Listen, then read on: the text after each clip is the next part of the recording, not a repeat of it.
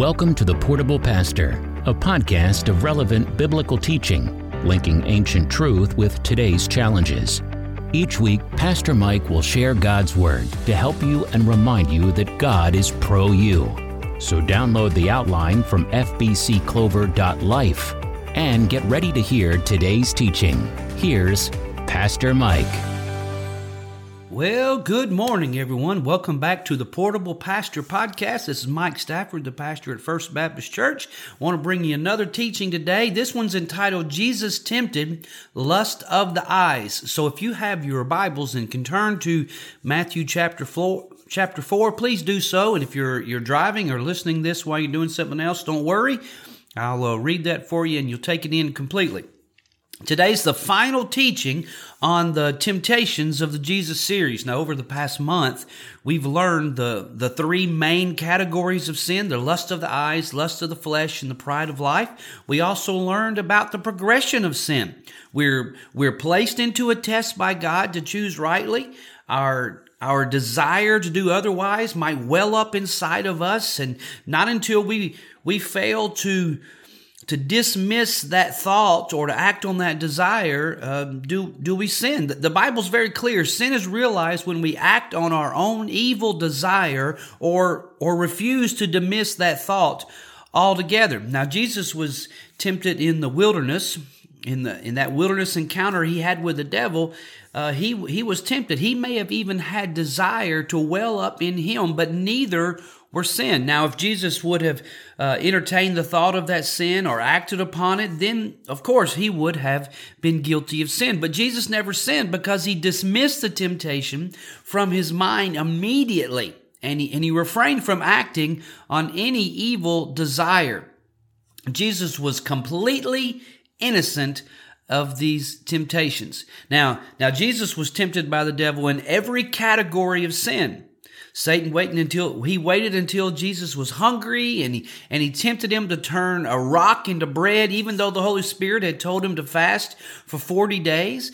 That was a temptation to um, you know to appease the lust of his own flesh. Now eating eating bread is not necessarily bad but but if you're eating bread to gratify your own flesh when the Holy Spirit had told you not to eat, that would be sin. That's the opposite of the command of the Holy Spirit. Now, the devil took Jesus after that to a pinnacle of the temple and told him to throw himself off to test God and to force God into acting in a certain way. And if Jesus would have gone through with that, with that act, that would have been a sin of pride. In, in essence, Jesus would be telling his his heavenly father what to do. And he would have been forcing his hand. And nobody puts baby in the corner and no one tells God what to do either.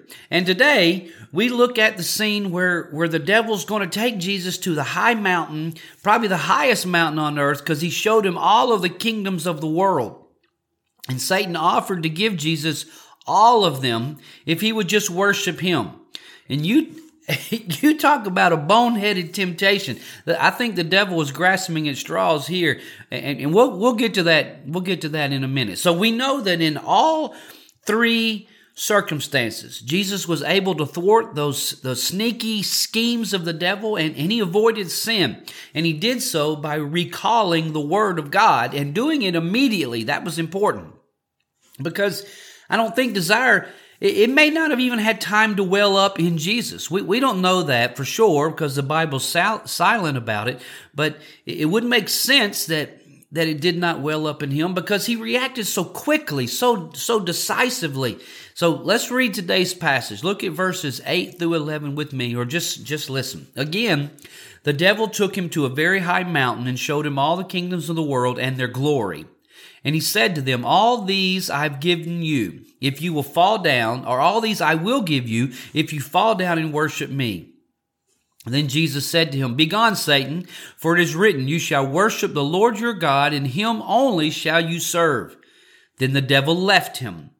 And behold, angels came and were ministering to him. So let's unpack this for a bit. I noticed one thing right off the bat. Temptation is not a one time event.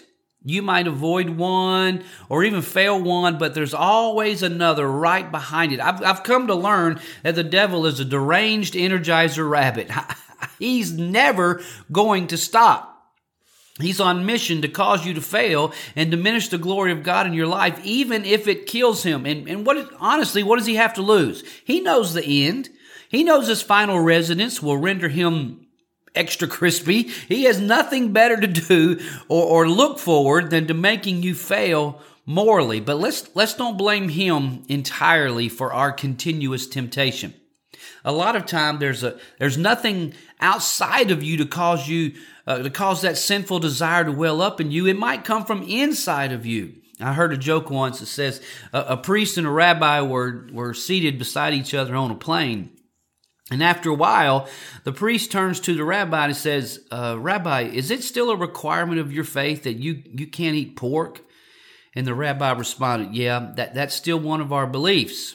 They sat there for a second, and the priest asked him, Well, have you ever eaten pork? And then the rabbi sort of nods his head and bows a little bit out of shame. He said, Yes, on one occasion I, I did I did succumb to that temptation and, and it tasted it, it tasted good. It, it was it was a ham sandwich. And the priest nodded in understanding and and went on with his, you know, reading his book right there. Later, the rabbi asked, asked the priest, Father, is it still a requirement in your church that you remain celibate? And the priest, the, the, the priest replied, Yeah, that's still very much a big part of our faith. And the rabbi asked him, Well, Father, have you ever fallen into temptation of the flesh? And the priest nodded and bowed his head. Yes, Rabbi, on one occasion I, I was I was weak and and, and I I sinned. I broke my faith. And, and the rabbi nodded. And they were silent for about five more minutes. And then the rabbi leans over and says, But that beats a ham sandwich, doesn't it? it doesn't matter how godly you are, how much faith you have, or how good you are. You are going to be tempted by your own flesh. You, you just can't get away from it. Your flesh is, is completely sin saturated. That's why Paul wrote in Galatians chapter 5 For the desires of this flesh are against the spirit, and the desires of the spirit are against the flesh. For these are opposed to each other to keep you from doing the things that you want to do. As, as long as a person has sight and flesh and pride, he's going to be tempted. Temptation is not a one time event. The second thing I notice is that the devil will offer you something that is not his to give. For someone so crafty, this was just a stupid move. I mean, all right, listen. I, I, bought a shed one time from a business right here in town. They were they were renting a building from a man, and they had set up their business in there. And this shed was sitting outside, just just sitting there unused. And they offered it to me for a good price, so I paid for it. Asked them uh, how to you know how to get it moved, and they suggested that a man in town uh, did that, and I should contact him and see if he would move it. And so I did. And, and he said he'd be glad to move it and asked me where it was. And I told him, and he replied, Wait a minute. That's my shed. He owned the building the people were renting, and he owned that shed. And the person who sold it to me told me to contact him, of all people, him, to move it. He walked right into that building they were renting from, renting, renting from him, and he made them sign over that check, and he sold it to me, and he moved it to my property. it was ridiculous. The devil did the same thing to Jesus in this moment. He was bribing Jesus with his own property. He knew that Jesus was a part of the Trinity. He was, he was God. He also knew that God owns everything. Psalm 24 1, the devil knows this. The earth is the Lord's and the fullness thereof, and the world and those who dwell therein. The devil was tempting Jesus by offering him his own stuff. All the kingdoms of the world and all the world already belong to Jesus. I, I really think he was grasping at temptation straws on, on, on this one.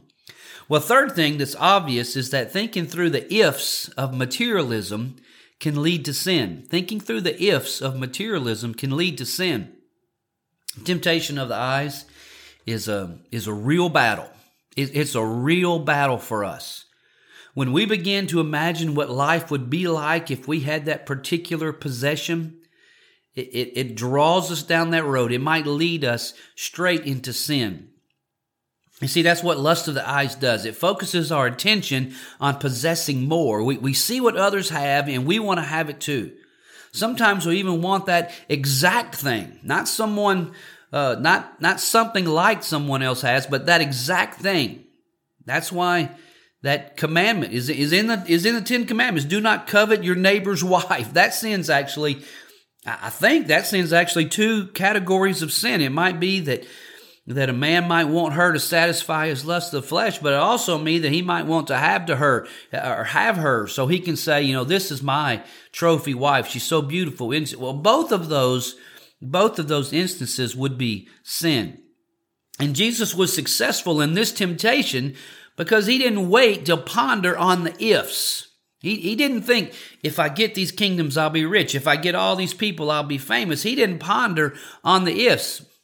Here's, if the ifs find a sticking place in your mind or in your heart, then you're going to entertain prolonged desires in your mind and that's going to lead you to sin. What, what did jesus say in matthew 5 28 but i say to you that everyone who looks at a woman with lustful intent has already committed adultery with her in his heart. Prolonged thought uh, of an evil desire is going to cause you to sin. In fact Prolonged thought on an evil desire is sin. So we must deal with it immediately because if you can see it, you can be tempted by it. The fourth thing that jumps off this this uh, this passage at us is that Jesus Jesus can tell the devil what to do. There's a there's a common misconception out there that Jesus and the devil are are equally as powerful and they can balance each other out. Let me tell you something. Jesus and the devil are not equals. They're not brothers. They're not two sides of the same coin. Jesus is and has always been God. The devil is a created being, created by God, and he sinned. He was once kicked out of heaven. Eventually, he'll be he'll be God handled in front of the whole world. Now, after Jesus reigns for a thousand years from the throne of David in Jerusalem, he's going to throw the devil into the lake of fire, and the devil can do nothing about it. His time will be over and Jesus will remain. They are not equals in any way. There is no yin and yang. Jesus told the devil in the wilderness, Be gone, Satan. And guess what? According to verse 11, the devil left. Jesus can tell the devil what to do. And finally, finally, the, the thing that I glean from this passage is that Jesus passed the test and overcame the temptations. All of them. Jesus was victorious. The devil had no power over him. His own desire had no power over him. He consistently chose righteousness. And how did he do that? By remembering the word of God. He defeated temptation and he set the perfect example for us. He remained sinless and he became a worthy substitution for our sin debt. He died for sin that was not his. And if he had failed any of these temptations that the devil had thrown at him, all hope for salvation would have been lost. But but thanks thanks be to God. Thanks be to God that Jesus passed these tests and overcame every category of temptation. Now let me quickly, just real quickly give you four applications from this passage from this passage to apply to your life, okay? There's four things that I want you to try. When it comes to dealing with the lust of the eyes, you should you should read and memorize scripture. That's number 1. Read and memorize scripture. Look, it, it's natural to want the things of the world. That's what lust of the eyes is. You want more and more stuff. You can't have enough stuff. You need more stuff to fill up your rented storage space. Everybody wants more stuff. That's why stores put impulse buying racks at the checkout. This is so, so cruel and yet so smart on their part because they, none, they understand the human nature of wanting more. For example, let's say you have a two year old already crying because they didn't get that new Winky Tinky toy, you know, and it costs 20 bucks, and you're not paying 20 bucks for that piece of junk. It's going to break or be put into the abandoned toy pile after three minutes. So at the register, everyone's looking at you to see if you're going to lose it because your little, your little fallen angel is screaming, losing their minds. And the impulse rack is right there and is loaded with goodies, his favorite candy for $1.99. And so you grab one and hand it to him, and the little heathen starts smiling and, and you know, all's well. And while you're you're basking in your parental prowess. You know, you, you, you fix the situation. You notice on that same rack, there's a as seen on TV display with night vision glasses that'll help you drive in the dark. And you've been seeing that and you want it. I mean, no glare to be able to drive at night again. How awesome would that be? And, and so you, you grab it. You give in to the desire to have it. You trick yourself into the necessity of that thing and you buy it for $19.99. That would be a good price, by the way. They're kind of expensive. And so now you're, now, now you're in the hole for, for 22 bucks and you get in the car, you put those things on, big shocker, They don't work. They don't do nothing except turn everything yellow. In fact, everything's so yellow. All the way home, you slow down at every traffic light. And you're in grave danger from the, the drivers behind you slamming into you, slowing down at a green light. So you feel so stupid. If you had just remembered Jesus' words in Luke 12, 15, take care and be on your guard against all covetousness, for one's life does not consist in the abundance of his possessions. If you'd remembered and quoted that verse, maybe you wouldn't have come to your senses. Maybe you would have come to your senses and, and avoided lust of the eyes. It's imperative that we read and know the scriptures. Look, a second practical application is to set your mind before your before you open your eyes. Set your mind before you open your eyes. If you wait until you're in the middle of a of a tempting situation and you're waiting for that moment to decide how you're going to defeat it and overcome it, the chances are you're, you're more than likely you're going to fail.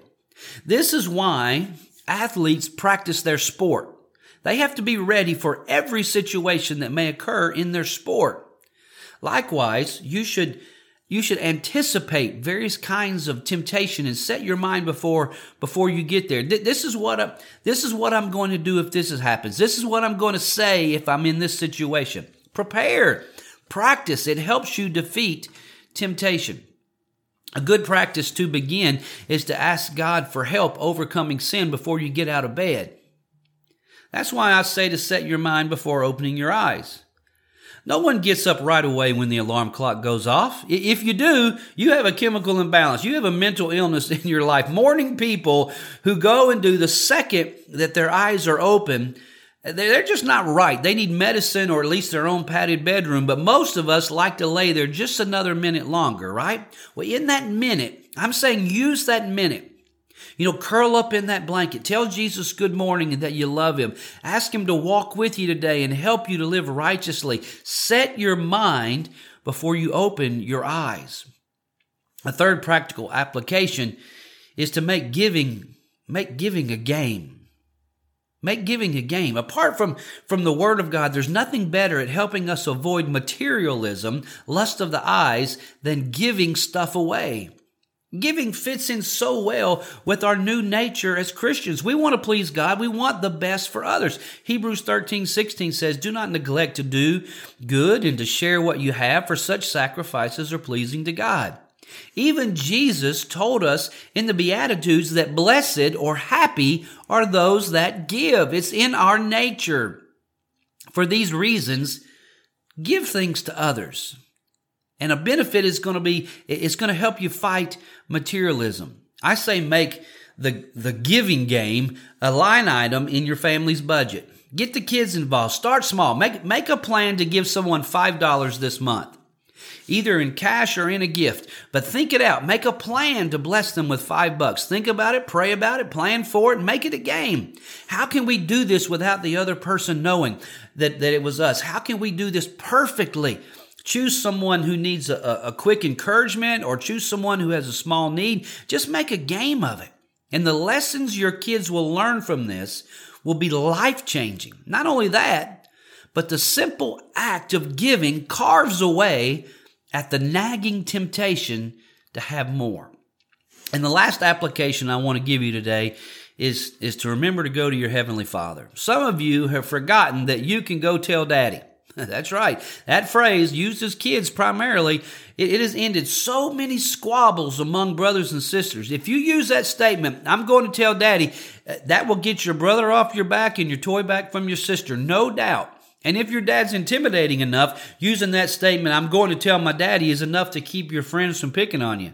Or at least your boyfriend to pump the brakes in the heat of the moment, if you know what I mean. So Jesus told Satan to get out of here and then mentioned worshiping his daddy to the devil. And guess what? The devil left town. He wasn't going to hang around there and let God come to Jesus' rescue. Look, I, I understand some of you are in in tricky situations. You might even be in deep trouble. Your, your friends are on you about being a Christian. Your, your boss and your coworkers are on you about your righteous choices. Maybe even your spouse is mad that you won't skip a church house event or, or go along with their sin. And you're in a, you're in a bind. You're in trouble. Some of you in those situations have forgotten that you can go tell your daddy. I'm quite sure that your Heavenly Father will be very interested in hearing what you have to say. He's going to come to the rescue, and He may not fix the situation, but He will sure ease your mind about it. now, not only that, but when you're tempted to buy something that you don't need, let me get a drink of coffee here. Mm, good stuff. Not only that, but when you're tempted to buy something that you you don't need it's a it's a good practice to go ask your daddy first. For example god daddy i want this 60 inch zero turn mower with the shock absorbing seat and the fully automatic deck lift. I love that thing. Daddy can i get it? Can i get it huh? Can i get it and then wait a minute wait just a minute long enough for God to spirit slap you in the back of your neck and remind you that you have a half acre lot and a paid for mower in the garage, then you might say, you know, daddy, you're right. Guess what? You just avoided, you just avoided lust of the eyes. You avoided sin. And the lust of the eyes is defeated just like every other category of, sin, right? It's by reading God's word, recalling it in times of temptation. It's, it's continual conversation with God, giving things away. You can avoid temptation that leads to the, to the lust of the eyes. I know it's hard, but you can do this. He set you up for success. You have His Spirit in you, and He is very much pro you. Let me pray for you. Father, I thank you for those who are listening, and I thank you that you've given them minds to uh, perceive, uh, ears to hear, eyes to see, all those things. And God, you've given them uh, minds that can that can see when temptation is occurring around them they can actually feel the desire that wells up inside of them, and you've given them a way to, to avoid it. Father, I ask that you would make every person listening to this today to get better at this. Get better at this. Father, work in all of us. And we thank you that you defeated you defeated temptation. You defeated the devil. You defeated evil desires. You, you, you did all of those things so that you could be the perfect sacrifice for our sin for we have messed up before. We're just so thankful that you paid for it on the cross. God, I ask that you would bless every person listening today. Give them a great rest of the day and rest of the week. It's in Christ's name we pray. Amen. We'll come back next week, start a brand new series in Matthew. I hope you don't miss a one. It's going to be great. Have a great week. Uh, email me if you want to start an on- online conversation, Mike at fbcclover.com. And until next week, have a great week. And remember that God is pro you. Thanks for listening to the Portable Pastor Podcast. Pastor Mike serves as pastor at the First Baptist Church in Clover, South Carolina. FBC Clover is a church that focuses on loving God, loving people, and making disciples. For more information about our church and our ministries, or to make an online donation, go to fbcclover.com or email us at fbcclover at gmail.com. Until next time, be blessed. And remember, God is pro you.